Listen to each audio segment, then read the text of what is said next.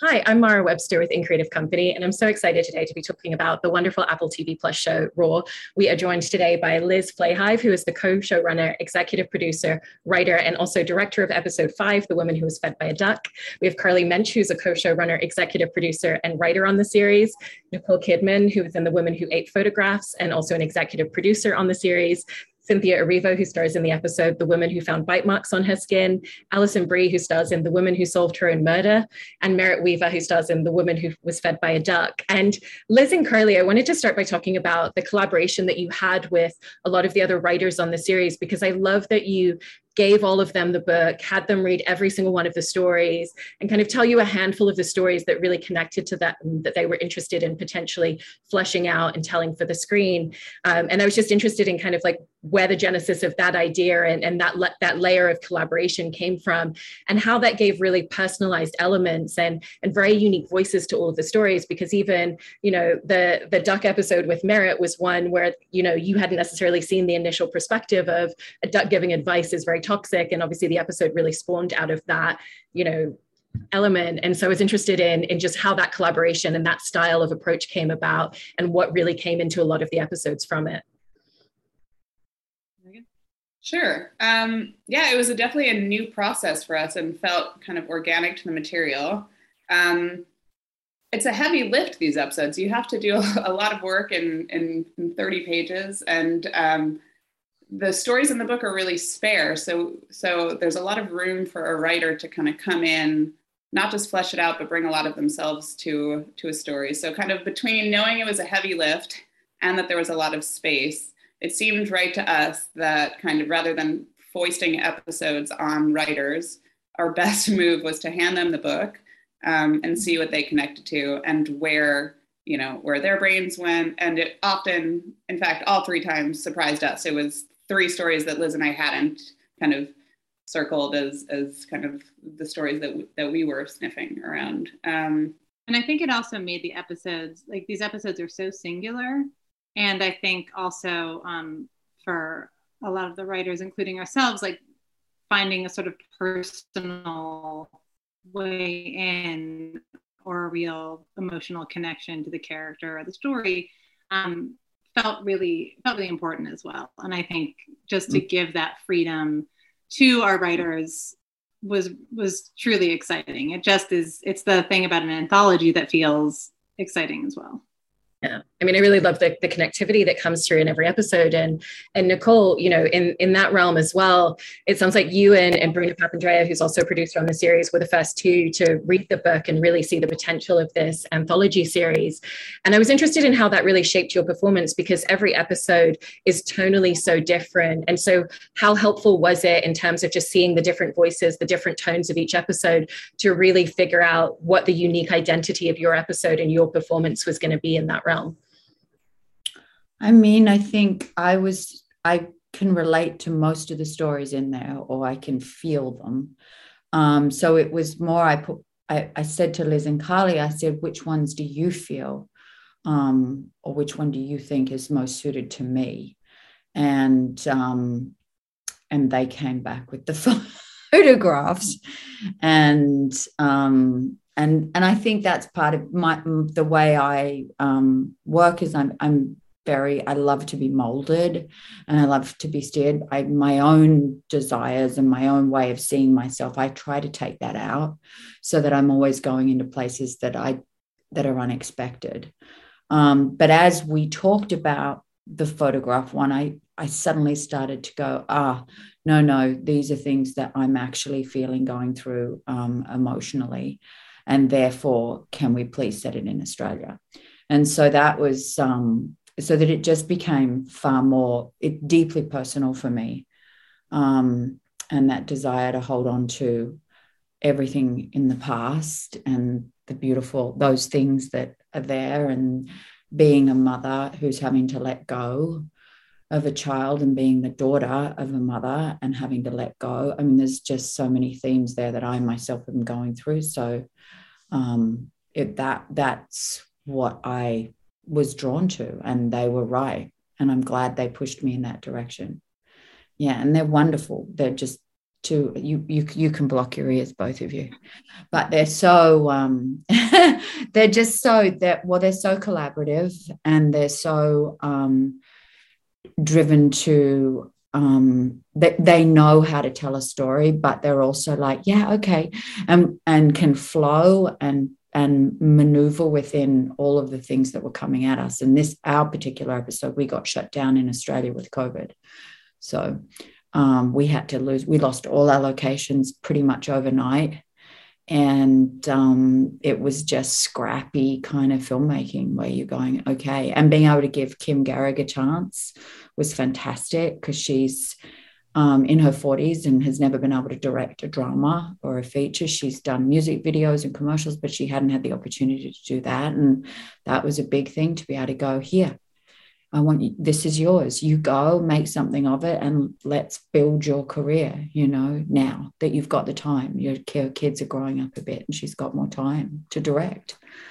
So it was a it was a wonderful thing to be a part of.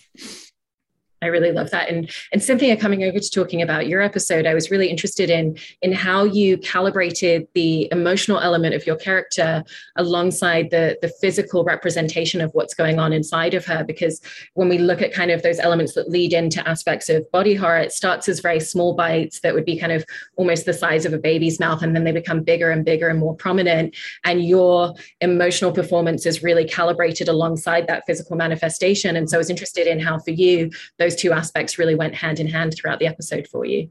I think I think as as the the film uh, well, as the piece goes on, um, th- things start to unravel around her anyway, and so and so I I can't take credit for that. I, I think what helped me calibrate it was was the writing um, because it's already sort of written that way that when it becomes out of hand, everything in her life starts to sort of become out of hand. The bites become out of hand until it becomes fever pitch and she can't even, she passes out until it becomes re- totally out of the scope of her imagination. But that's what happens within her life.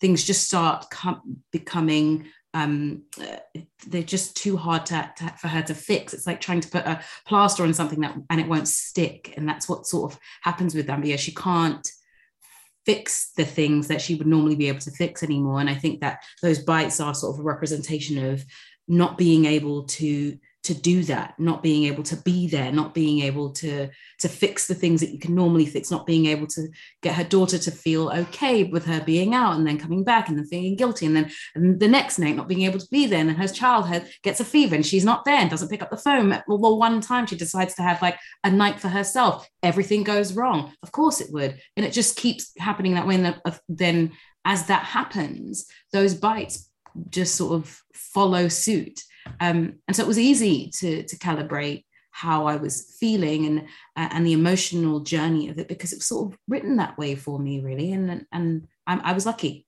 I, I just did the job that was in front of me. Yeah that's amazing. And, and Alison, with your episode, it's such a fascinating acting exercise because you have to be so in tune with your scene partners to the point of delivering dialogue that it's, that's in response to what they're saying, never stepping over their lines, and also giving so many aspects emotionally, but not getting any response and any feedback. And so, since you couldn't feed directly off of your scene partners in the same way, but still had to be so in tune when it came to the mm-hmm. rhythm, what were the really unique aspects or different ways that you had to approach film? Filming most of those scenes. Well you're right. On a on a literal level uh, the challenges that i was facing as an actor are very similar to what the character is going through not being seen or heard and me sort of yeah ha- just having to really raise my voice above the male voices who were speaking over me and trying to get you know use different tactics to try to get their attention which is something that liz and carly and i talked about uh, uh, on a character level, at, at, at, the script level, in terms of the different tactics that this ghost might try to use, the things that she would try to do when she was human. Um, but was the things that were really fun about this episode and this character that the way that Liz and Carly write, there's just yeah. so many juicy levels to what's going on. You know, there are sort of global themes about the tropes of the detective show and the dead girl's role within that show and how are we going to flip that on its head um, and statements about violence against women and things like that. And then there's the more microscopic character level stuff about a woman who is hearing what people think about her, you know, when they don't know that she's in the room and, and her sort of having to uh, reconcile the way she saw herself versus the way that other people see her. And mm-hmm. uh, as a woman who's constantly examining my own narcissism and need for male attention. I think that was something that I could connect to. Uh, and it made it really fun to sort of play all these different levels of this character. Like she does have a real important need to be seen and heard, but at the same time, she's kind of examining what kind of woman she is and was, and how even after death, she can sort of start anew. She can sort of challenge the stereotypes that people had about her because of the way that she does her hair and makeup. And she can set her mind to something and follow through on it. So there was just so much juicy stuff to play with. I'm you know, going to jump in to say what I think is very it's, it's very flattering that you guys are all saying the scripts were obviously perfect and ready made to go. Um, but what's funny about Allie's episode is we had so many we had so many production challenges in almost all the other episodes. And when we got to Allie's, I remember Liz and I thinking like, oh, maybe we'll have a break here. Like this will be the episode that like she's a ghost. Like we have certain things to figure out, but like this one feels this is going to be like our vacation on some level. It felt, it felt, yeah, it felt a little bit more straightforward. like we could, yeah, like we, we had a we had a better shot, and then literally the first scene, um, right, like Allie did the first scene, and then like Liz, Allie, Anya, the director, and I like had to just say like, can we just all pause for a second? Like that didn't work. Yeah, it was interesting. You're right because to read it on the page, the way you read a story, and you can have all the voices going at once, and you can very clearly see what's going on, and then the logistics of figuring it out were. It felt like um, it felt like rehearsal like a theater exercise. And yeah and and that is again to, to speak to how collaborative liz and carly are um you know like nicole was saying it was they're like everyone was willing to be like let's pause. Let's all huddle up. Let's hear everybody's ideas. How should we go about this? And you know what? Let's experiment a little and try some different things and it's a really exciting way to work because then once we like how do everybody what if everyone talks at the same time simultaneously, which is not something I've ever done in television before. and uh, and it became really exciting when we started yeah. to feel like, oh, this is it, this is the episode.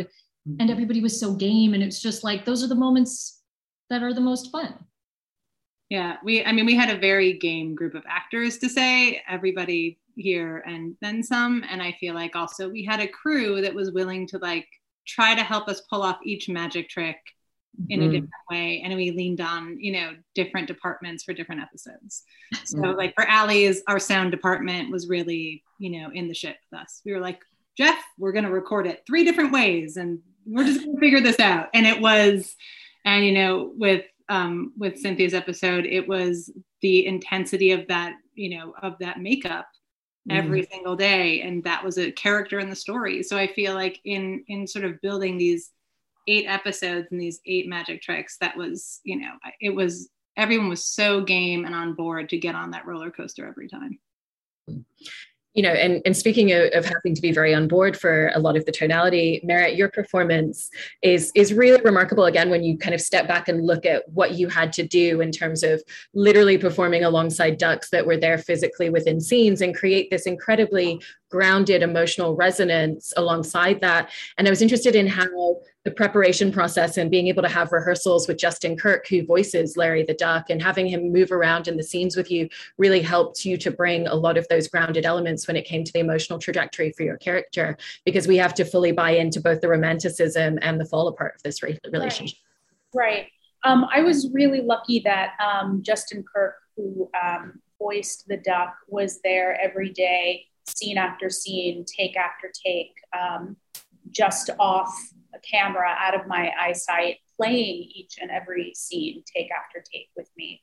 Um, so I would be acting with the live duck in front of me um, and then hearing him and working with him. And it ended up being, um, I thought it was going to be the challenge of the episode, the hardest thing that I'd be working with a live animal, and maybe we'd be, we'd, you know, I'd steal, you know, a couple of lines here and there, but I'd mostly be working with a piece of tape.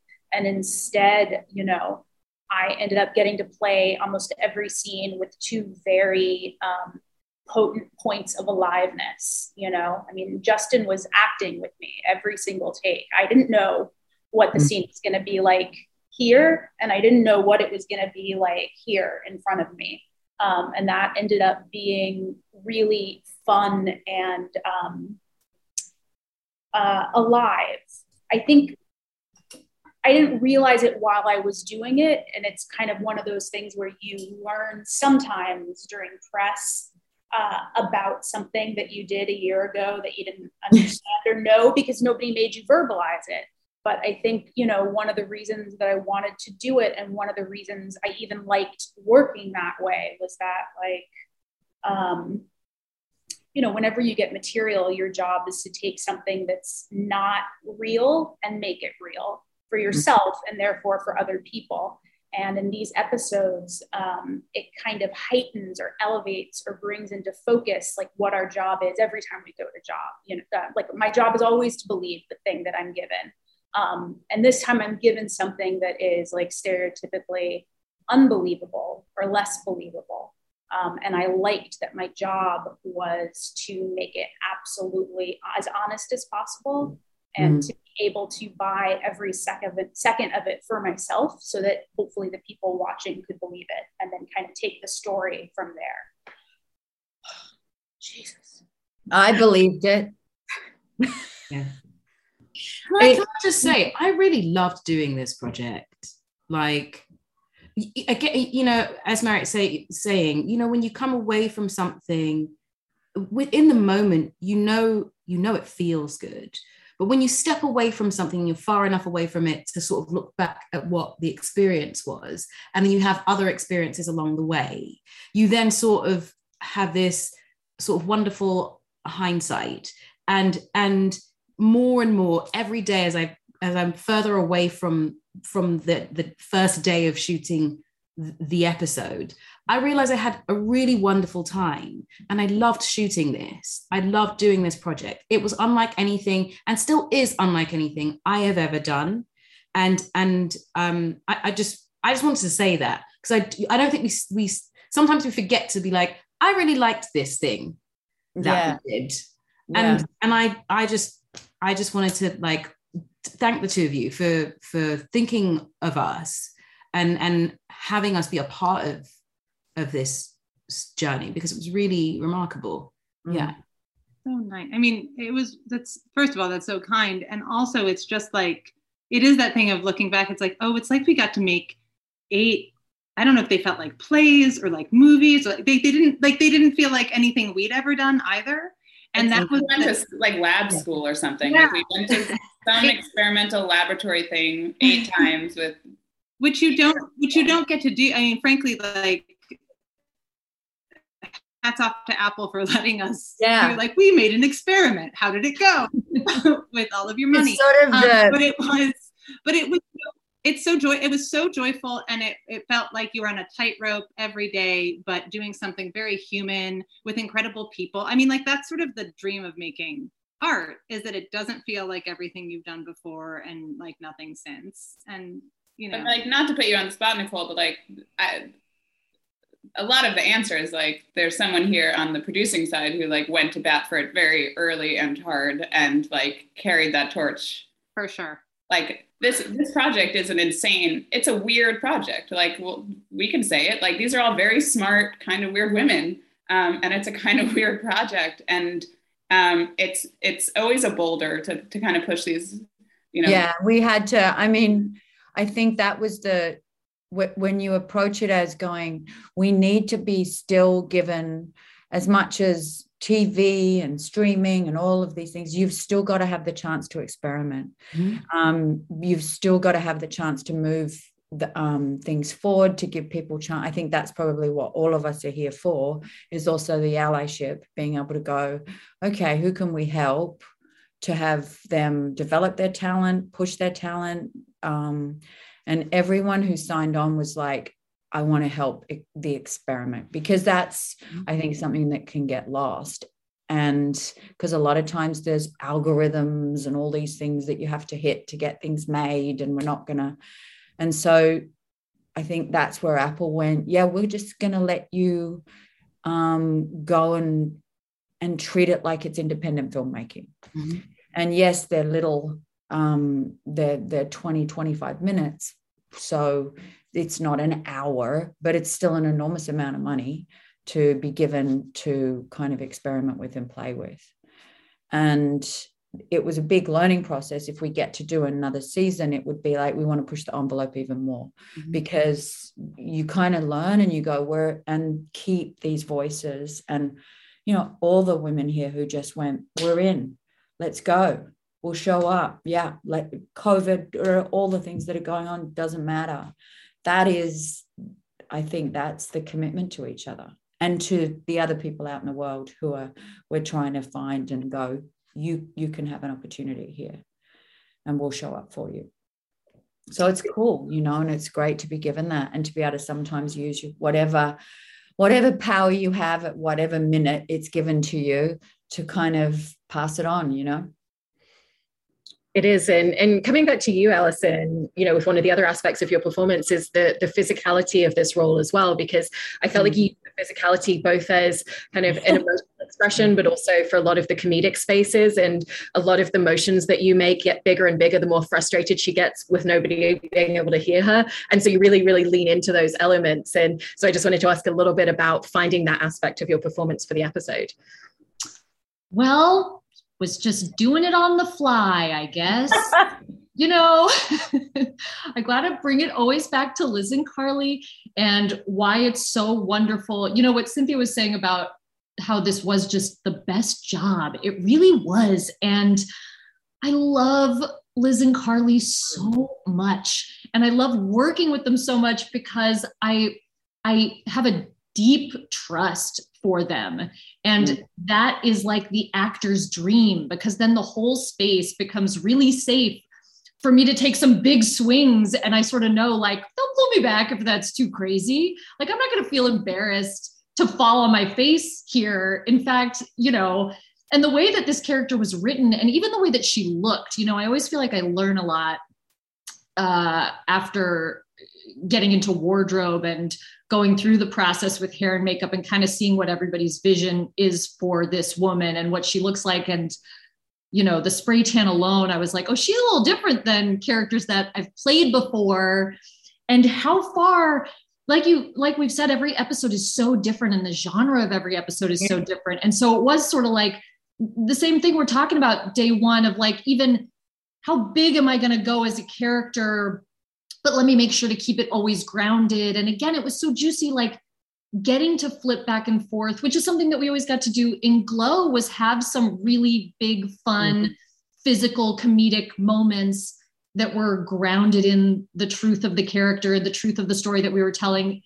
And when you have that grounded through line throughout the whole episode, I feel like then you're able to go to these silly places, but the emotions that are going on with the character never leave that truthful place. And so you can kind of snap right back to these more serious moments, I guess. Absolutely, you know, and and to that point as well, Cynthia, you know, I love hearing you describe how working on this as well. That one of the things that you really loved was getting to play into the comedic space, and you know, even just having that scene at the very end where there's real lightness and and that moment for the character makes the emotional moment of her unleashing everything and finally saying these things out loud even more resonant. And so, how did having the comedic space to play into really allow you to add even more textures to a lot of the deeper emotional scenes as well?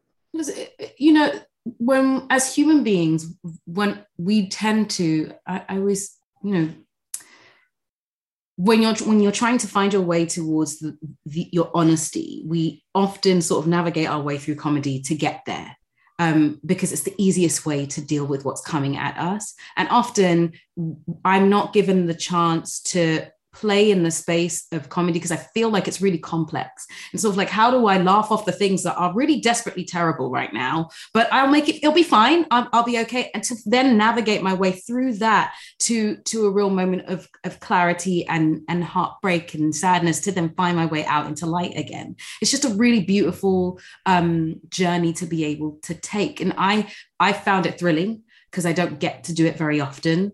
Um, uh, and it, it, made me flex my chops a little bit because I, I, don't get to play in the comedy space a lot. And and I would do it again in a heartbeat because it felt really good to n- navigate that sort of um, journey of emotion through light and dark which is often when it becomes the most interesting to watch. When someone is able to to bat between uh, the lightness and the darkness that we have as human beings of humanity anyway um, to find them uh, trying to figure out where they actually sit within all of it um, and it was just fun to play. It was really fun to be a part of. And it was fun to play with everyone on set and fun to play with my kid who bless her heart worked so hard. She's only was she in six at that point?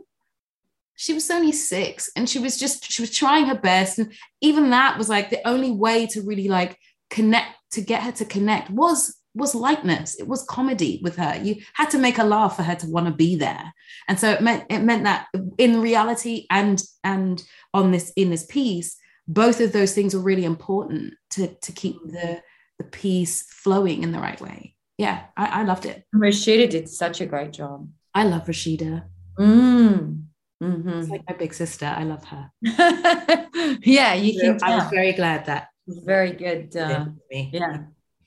Yeah. She did it. And on the flip side of that, Merritt, you know, your performance was almost not playing into what could have been a comedic aspect, but it felt like that worked so well because there was that acknowledgement of what this dynamic is of a woman talking to a duck when the duck first approaches her. And mm. so did you did you kind of find what the essence of that first meeting and that first conversation needed to be and and kind of very quietly acknowledging what it is so that you could take it to all of those emotional spaces later or did you f- try a few different possible directions when you were filming that scene i don't know. I actually wish that i could redo that scene. Um, i don't know that we i can't remember what was happening that day. It was a big day. It was a tough day but all of i think all of us could say like on our episodes every single day it's a big day. It was a tough day.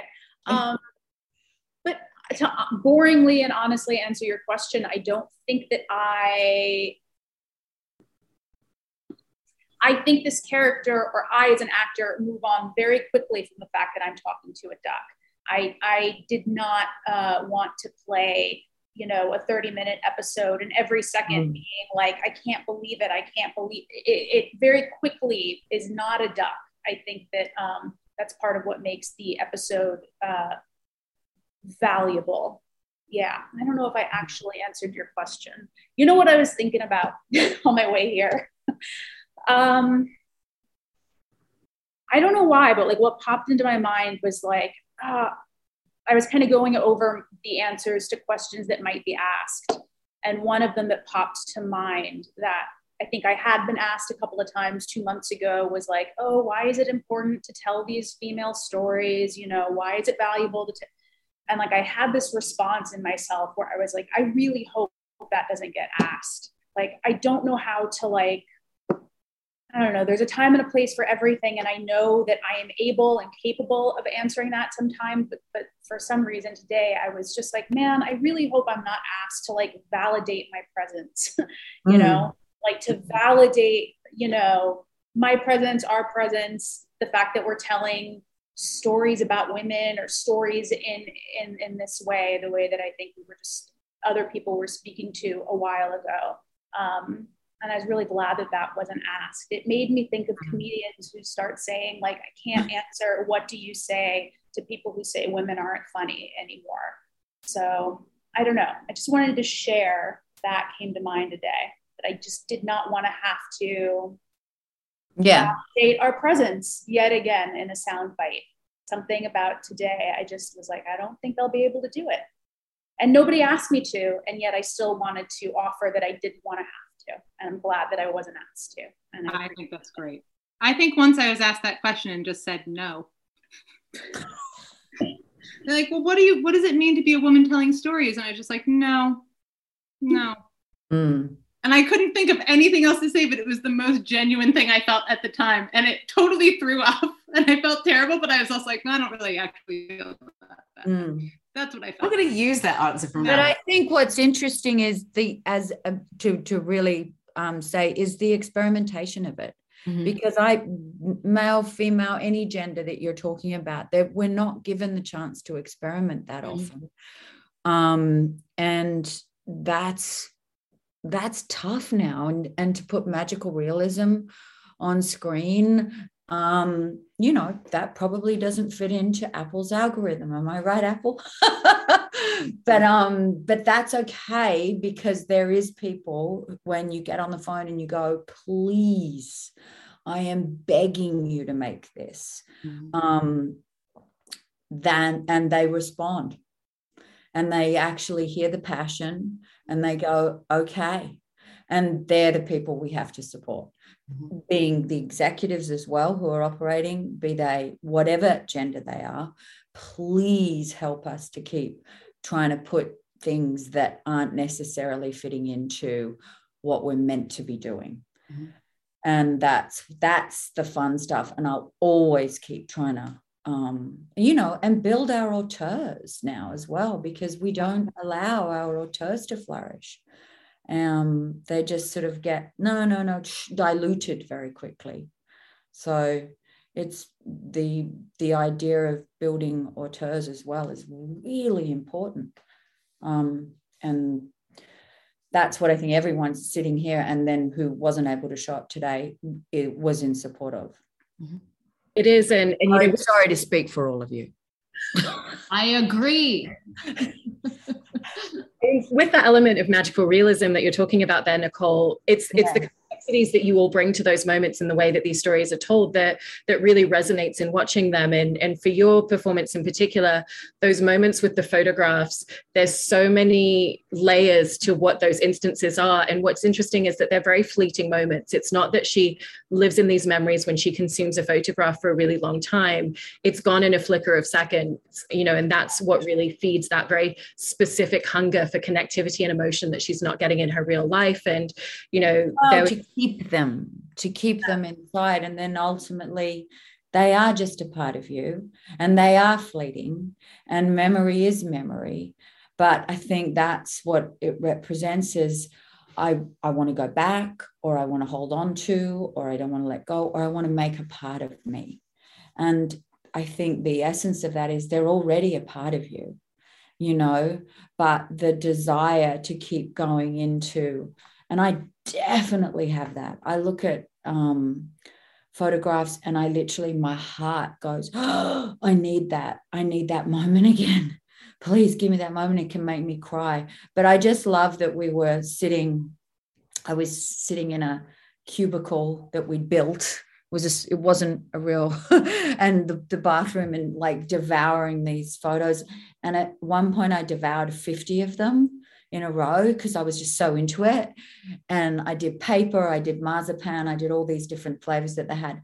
And my whole mouth was all chafed. And I went, Oh, I might have to hold back a bit because I'm going to be all scabbed up and we've only got five days and we've got to get. And I was like, So I may not be able to stuff them in as quickly and as, and for 20 days, you know? because I was like so into it. Um, but I just love that there was a whole that there was that kind of weird sensation. And the first time I did it, I'm like, does that work? and you were like, yeah, it works. I'm like, okay, well, I'll just keep at it. And the sublime Judy Davis was there.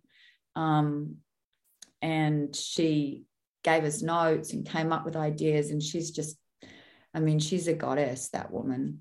And as an actress, I grew up watching her. So to be sitting in a in a van with her, driving her around, I was very, very honored. I bow down to the to the glory of her because she really is one of the greats, Miss Jude. Yeah, she's like, whew. so She is. And Liz and Carly, you know, what one of the things that I love is that every single episode has its own unique voice, its own unique tone. And also when you step away from each episode, it resonates in a very different way. You know, there's a different emotion that we leave Merritt's episode from when she's like, I don't need a nice doctor, I am the nice doctor, to, you know, out um, kind of having some sort of closure but there's not a closure on the theme that you're exploring within that episode and so when you were working with the with, with the rest of the writers and the directors how did you kind of approach those conversations of not just what what is the tone of this episode but what's the intentionality with how we want the audience to leave and the discourse that we want them to have either emotionally or literally with themselves after watching um, hmm. I mean, I think the biggest compliment we get about the show is hearing all the different kind of arguments people have after watching the episodes and disagreements. And, you know, I think we usually circle Shelf in particular as one where I feel like a lot of people who didn't agree with her decision or didn't understand her decision. Um, we definitely intended to provoke thought, provoke conversation. Um, but then you know in we still have to make choices especially when you're you know both both at the writing phase and at the at the production phase. So a lot of what we were were kind of aiming to do was to discreetly look at what what each episode was trying to do um, and see whether an open-ended ending or a kind of finer point would do the job of kind of um, don't know how else to say it. It's like certain certain fables needed to kind of have the beginning, middle, end in order for us to present you something to react to, and others needed to end more with within with a question. Mm-hmm. Um, and that kind of came from, um, you know, even just looking at the women here, you know, photographs on some level, I always joke with Liz, I'm like, it's a no brainer. Who wouldn't eat the photographs? Like, we don't need to ask the question to the audience, like, would you eat the photographs? Everyone would eat the photographs. It's like a human impulse. Um, so we didn't really have a, a question to ask there. So we, you know, we had a kind of an ending that felt a bit more closed emotionally for the container because there's still a lot of problems. Um, mm. And I think, you know, looking now at like Allie and Cynthia's, I feel like there's a there's closure but you're kind of like i don't know what's going to happen next. I don't know whether um, i don't know whether Ambia is going to qu- quit her job or make any changes. She seems she seems to have accepted something but i kind of you know liz and i didn't want to give you an answer that was like so the solution is for women you know you can have it all if you just accept that it's difficult. I don't know if, if will be okay. Um, you know Ali's dead.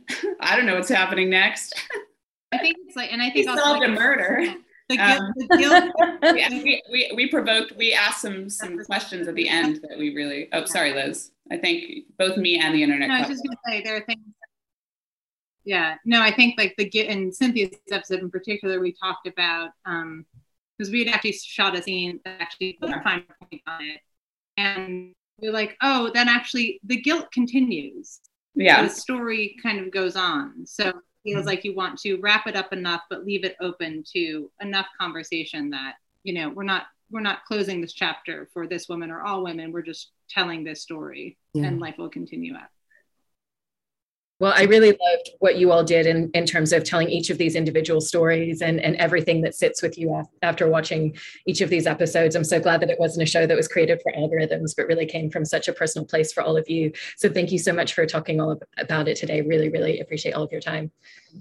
Thanks, Thank you.